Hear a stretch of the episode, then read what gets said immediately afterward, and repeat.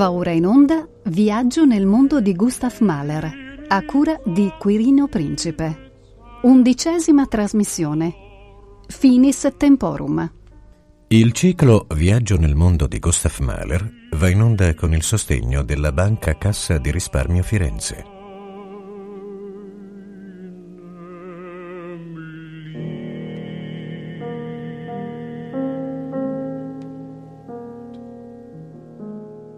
Eccomi ancora con voi, cari amici, per una puntata del nostro programma eh, nel quale ascolteremo insieme la nona sinfonia in Re maggiore di Gustav Mahler. Sì, ormai lo sappiamo già, che das Lied von der Erde, la nona e la decima sinfonia di Mahler sono tre capolavori assoluti, tre opere sublimi, tre opere eh, terminali nella vita creativa di un grande maestro dei nostri ultimi tempi, degli ultimi 150 anni. E questi tre capolavori sono stati composti eh, tutti e tre in una capanna di legno, cioè la Hütte eh, del Maso Trenker a Alt Schluderbach, Carbonin Vecchia, presso Dobbiaco, Toblach, dove Mahler si era eh, rifugiato insieme con sua moglie, la figlia Superstite, dopo la morte della prima figlia avvenuta a Meiernich del 1907. Questo luogo ha avuto grande importanza nella concezione di queste tre composizioni. È un luogo elevato, un luogo che è circondato da una corona di monti, è un luogo che ha una sua luce particolarissima che esso non condivide con non, non nessun altro luogo in Europa, certamente, e forse il destino volle che Mahler lo incontrasse in un punto delicatissimo, doloroso della sua esistenza. La nona sinfonia, che condivide con Das Lied von der Erde e con la decima sinfonia Un'altra circostanza, quella cioè di non essere stata ascoltata dal suo autore, avendo avuto un'esecuzione postuma, fu eseguita per la prima volta, direi inevitabilmente per la prima volta, a Vienna, mercoledì 26 giugno 1912, quindi a più di un anno dalla morte del suo autore, e chi la eseguì furono i Wiener Philharmoniker diretti da Bruno Walter, quel Bruno Walter che si poneva ormai come il continuatore diretto di Mahler, direttore d'orchestra e come l'erede della sua arte direttoriale, l'interprete autentico in particolare delle partiture maleriane. La nona sinfonia eh, fu composta nell'estate del 1909, anche se probabilmente alcuni abbozzi risalgono all'inverno 1908-1909. Comunque la fase finale fu agosto-settembre 1909. Questa sinfonia eh, tra tante sinfonie in cinque tempi o in sei tempi o in due tempi, quindi è del tutto anomale rispetto alla forma della sinfonia classico-romantica nel catalogo maleriano, eh, ritorna ad essere una sinfonia quadripartita e quindi va associata in questo senso alla prima, così come essa è oggi dopo l'eliminazione di Blumine, di cui si è parlato, si associa alla quarta, si associa alla sesta sinfonia in quattro tempi, i quattro tempi sono un andante comodo in Re maggiore, eh, con delle sezioni interne, fra cui una particolarmente importante, Etwas Frischer, un po' più fresco, un po' più cioè spontaneo, possiamo dire, più, più vitale, ecco. Eh, sì, un po' più vitale poiché eh, la cifra stilistica della nona sinfonia non è propriamente quella della vitalità o del vitalismo, ma è quella invece della atemporalità e della, del disincarnamento dalle forme fisiche di questo mondo. Un secondo tempo che ha un'indicazione in tedesco, im tempo eines gemächlichen Ländlers, cioè nel tempo, con la velocità e con il ritmo, di un comodo valzer viennese campestre, il Lendler e il valzer arcaico, il valzer che si suonava e si danzava nelle campagne intorno a Vienna prima che prendesse forma il grande valzer inteso come musica di danza mm, nobile, come musica d'arte in sostanza. All'interno di questo secondo tempo c'è una sezione centrale che ha come indicazione Etwas tepisch und sehr che vuol dire eh, un po' eh, insolente e molto rozzo, molto aspro. Mm, vedremo poi qual è il significato di questa collocazione, di questa indicazione, di questa suggestione espressiva. Il terzo tempo è un rondò, detto anche burlesche, non è chiaro il perché di questa seconda denominazione. Eh, il tempo è allegro assai, co- poi con l'indicazione tedesca c'è sempre questa commistione. Sehr trotzig vuol dire molto ostinato, molto testardo. E quindi viene un po' umanizzato, no? psicologizzato questo, questo tempo sinfonico. La tonalità del secondo tempo, dimenticavo di dire, è una tonalità di Re maggiore, ma poi diventa Mi maggiore, mentre la tonalità del rondo burlesche è La minore. Una tonalità senza accidenti in chiave, piuttosto aspra, che può diventare anche sinistra in certe circostanze, come questa, esempio. Il quarto tempo finalmente è un adagio, con l'indicazione tedesca sehr langsam noch zurückhalten, cioè molto lento e addirittura in certi momenti ritenuto, quindi molto ma molto adagio, in certi passi ancora più adagio del normale.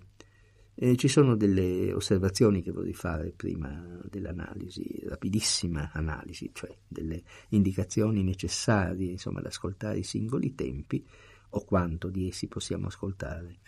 Cioè il fatto che mm, ci sia nella nona sinfonia un amore per le grandi diversità, cioè spesso un repentino mutare della temperatura, della luce, del colore, del, del movimento, del volume di suono, della velocità naturalmente. Poi è significativo il fatto che questo amore per i contrasti si configura diversamente nei due tempi estremi, il primo e il quarto, in confronto ai due tempi centrali, cioè il secondo e il terzo. Nei tempi estremi questo contrasto avviene per trasformazione, anche se la trasformazione devo dire è molto veloce, quasi istantanea, mentre nei tempi intermedi eh, si arriva veramente al contrasto fisico, c'è uno scontro vero e proprio e talvolta anche una contrapposizione ed una sovrapposizione tra idee musicali, tra idee di diversa ritmica, di, anche di, persino di diversa tonalità. Ecco, quindi i due tempi centrali sono dal punto di vista architettonico apparentemente più semplici, ma in realtà più difficili eh, che non i tempi estremi, che sono i tempi più eloquenti e veramente più straordinari all'ascolto. Manca al centro il tradizionale tempo lento che non è né in seconda sede né in terza sede.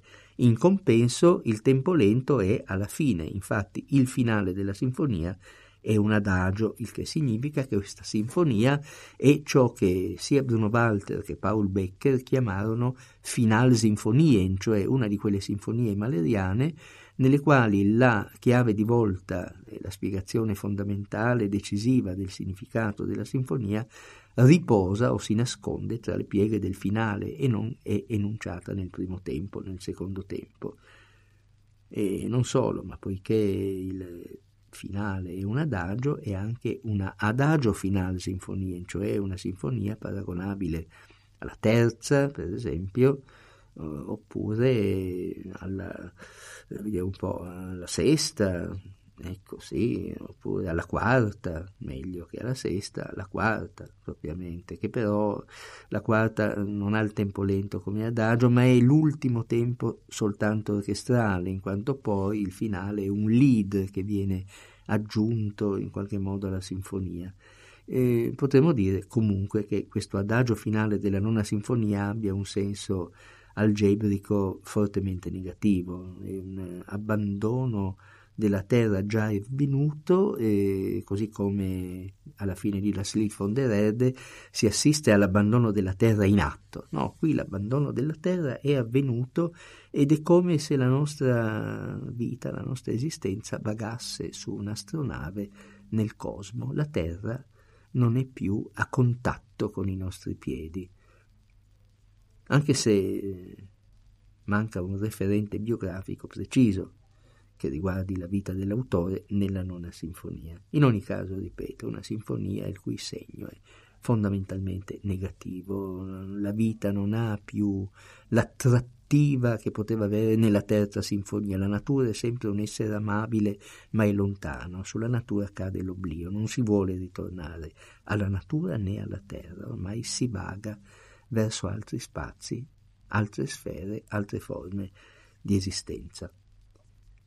Ascoltiamo ora una parte del primo tempo, a questo proposito devo osservare che eh, all'inizio del primo tempo della nona c'è un motivo che è una chiave di lettura precisa che riguarda anche Das Lied von der Erde. Infatti alla fine di Das Lied von der Erde, ricorderete, la voce del contralto ripete la parola Ewig cantando le due sillabe di Ewig prima sul terzo e sul secondo grado in discesa e poi sul secondo e sulla tonica in discesa. Nella fattispecie, essendo il finale di Da Silifon de Re in Do maggiore, Ewig è cantato prima sul Mi Re e poi sul Re Mi. Più o meno così Ewig, Ewig.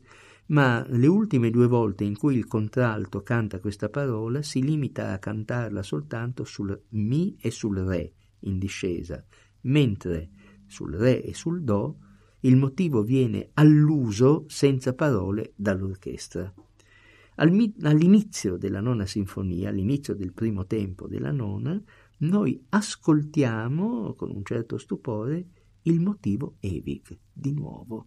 Esso non è più cantato, è enunciato pianissimo dagli archi e gli archi non enunciano tutto il motivo nella sua duplicità di mi, re, re, do, enunciano soltanto ciò che in Das Lied von der Erde era mi, re, cioè la parte che rimane sospesa, la parte che alla fine viene cantata dal contralto essa sola, mentre la parte che viene suonata dall'orchestra per completare la linea motivica del contralto non è presente qui nella nona.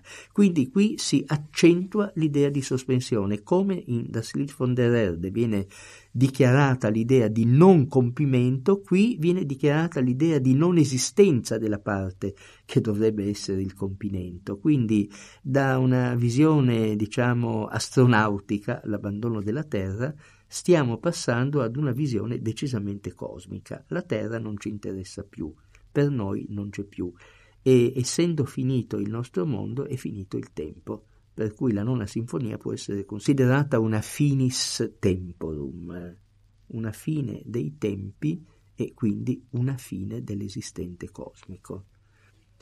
Nel primo tempo, dopo una lunga enunciazione di questo motivo in forme fluttuanti di grande leggerezza, di grande trasparenza e di suprema e tristissima bellezza, l'atmosfera si riscalda, si acuisce, eh, si movimenta e assistiamo a una di quelle esplosioni di musica che ci sono nella nona sinfonia che raggiungono delle vette terrificanti di violenza, quasi fosse l'esplosione di una stella supernova, tanto per rimanere all'interno delle metafore cosmiche.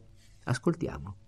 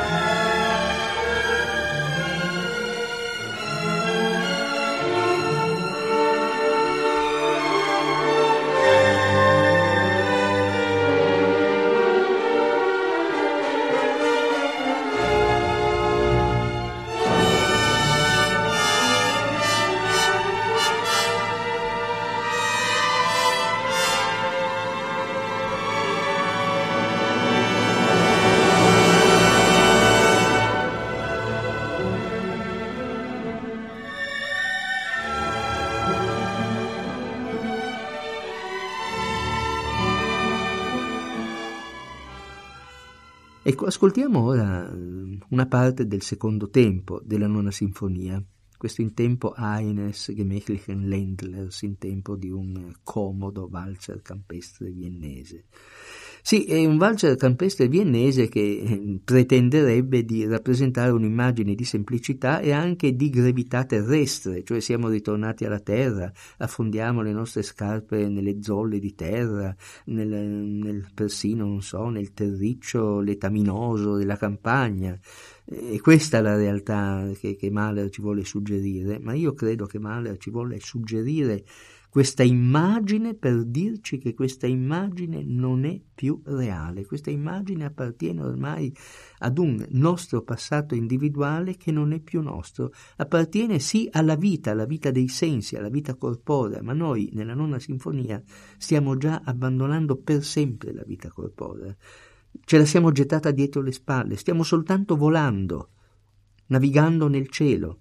Quindi quello che succede nel secondo tempo è ciò che noi vediamo a distanza, quasi con ironia, e per quanto riguarda la parte centrale, quella più rozza, più sfrontata, beh, quella la vediamo addirittura con sarcasmo, quasi con riprovazione, quindi poniamo il primo tempo in una posizione di inimicizia nei confronti del secondo tempo. Ed è questo, credo, il migliore modo di ascoltarlo.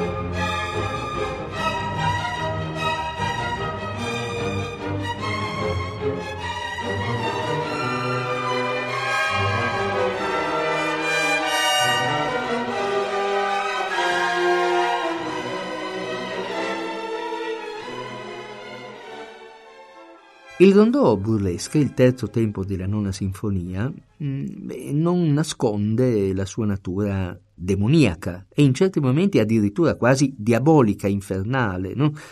Credo che a voi ascoltatori sia nota la distinzione tra il demonico, che è ciò che rappresenta un sovrappiù di energia che si insinua nel nostro essere e ci fa del bene, cioè ci fa agire con maggiore forza, ci salva dalle debolezze, dalle stanchezze, dalle sconfitte, dagli errori. Ecco. Insomma, è un nume, un nume anonimo che ci sostiene, laddove invece il demoniaco è ciò che ci induce a camminare in bilico tra il bene e il male, tra la nostra autoaffermazione e la nostra autodistruzione.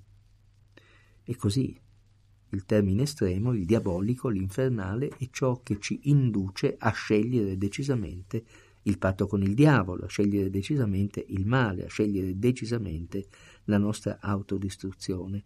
Ecco, questo terzo tempo della nona cammina sul filo del demoniaco, quindi è in bilico. È un tempo che ha dei momenti anche molto amabili, molto spiritosi, molto ironici, soprattutto nella parte centrale eh, però nel suo insieme insomma una parte, una, una, una, composizione, una musica insomma che irradia, emana odori di zolfo. Credo che questo sia un significato diciamo negativo nell'insieme, ma affermativo in quanto un'affermazione di energia, quindi eh, pone, si pone il terzo tempo in funzione dialettica rispetto ai due tempi estremi. Anzi, possiamo dire in generale che i due tempi intermedi, associabili insieme, si pongano in funzione dialettica nei confronti dei due tempi estremi che quindi, allargando l'immagine di prima, ci sia una inimicizia tra i due tempi estremi da un lato e i due tempi intermedi dall'altro.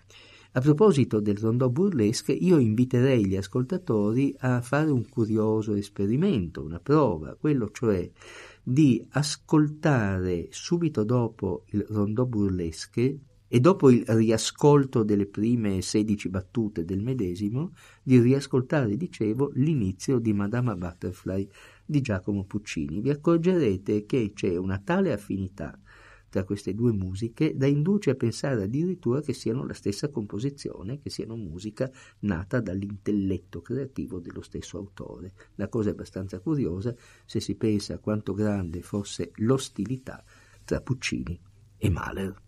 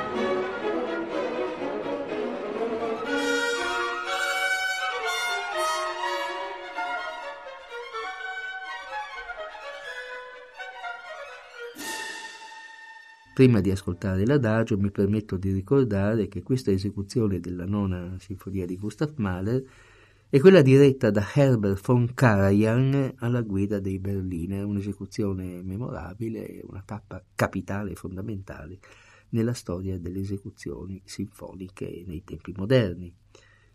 È uno dei grandi beni culturali dell'umanità questa esecuzione di Karajan. Alla fine del rondò burlesche, a un certo punto, eh, in quattro battute particolarmente ironiche, piuttosto strane, curiose, ritmicamente, si udiva una strana anticipazione del lentissimo tema principale dell'adagio finale della nona. Quell'anticipazione naturalmente deformava il motivo dell'adagio finale poiché lo rendeva velocissimo. Chiunque ascolti poi la sinfonia nella sua integralità ci faccia caso.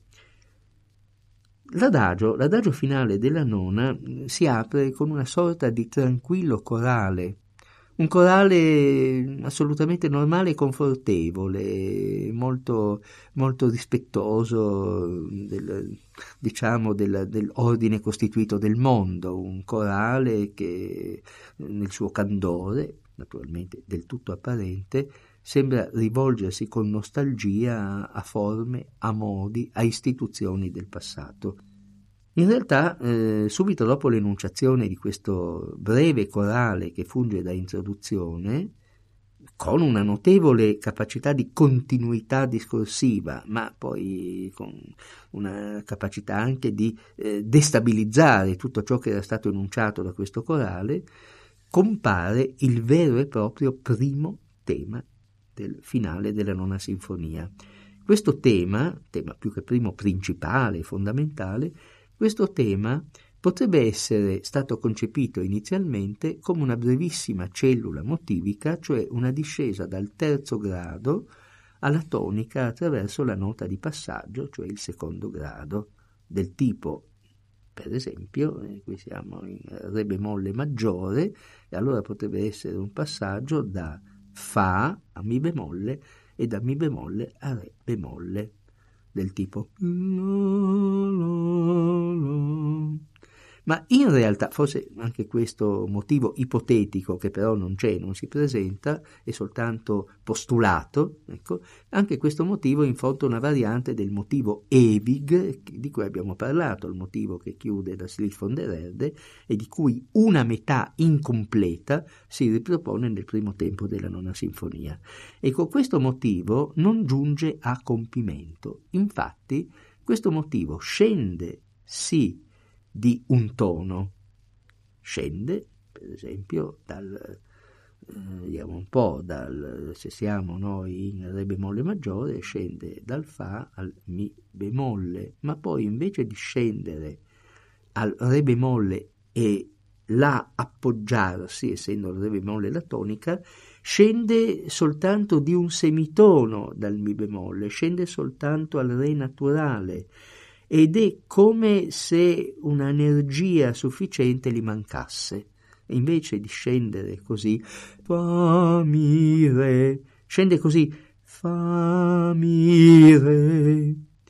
E allora, poiché gli manca l'energia, è costretto a indietreggiare per ritrovare l'energia che gli manca, è costretto a reculer pour mieux sauter ma anche in questo caso, anche prendendosi il vantaggio di avere più spazio per prendere la rincorsa, non riesce ad arrivare alla fine perché incespica nei semitoni.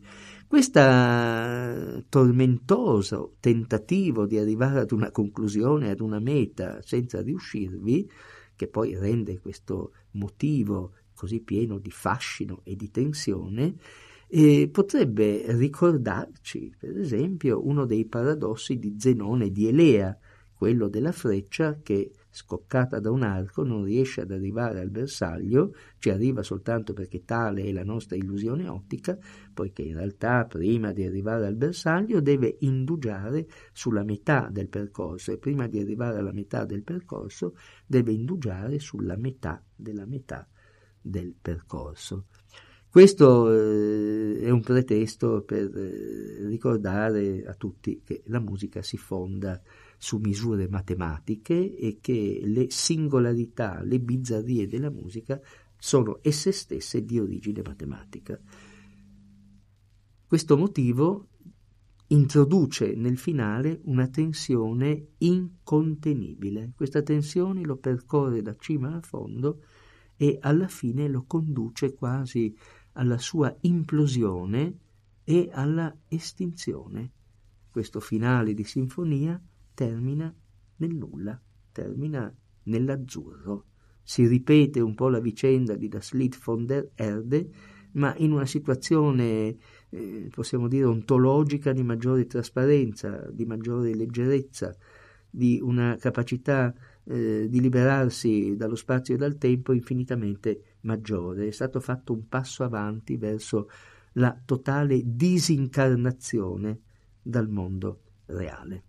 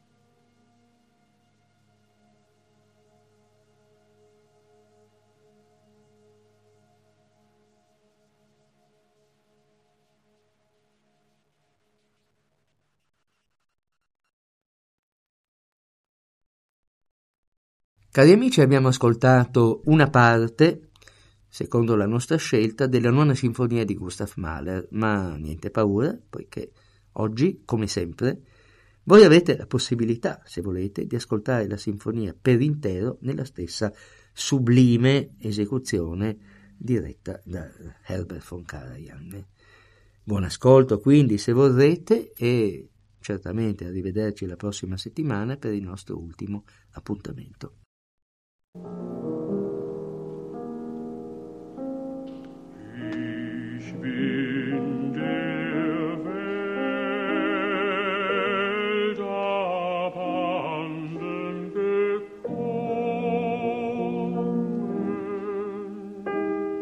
Abbiamo trasmesso Viaggio nel mondo di Gustav Mahler, a cura di Quirino Principe. Undicesima trasmissione. Finis Temporum. Il ciclo Viaggio nel mondo di Gustav Mahler va in onda con il sostegno della Banca Cassa di Risparmio Firenze.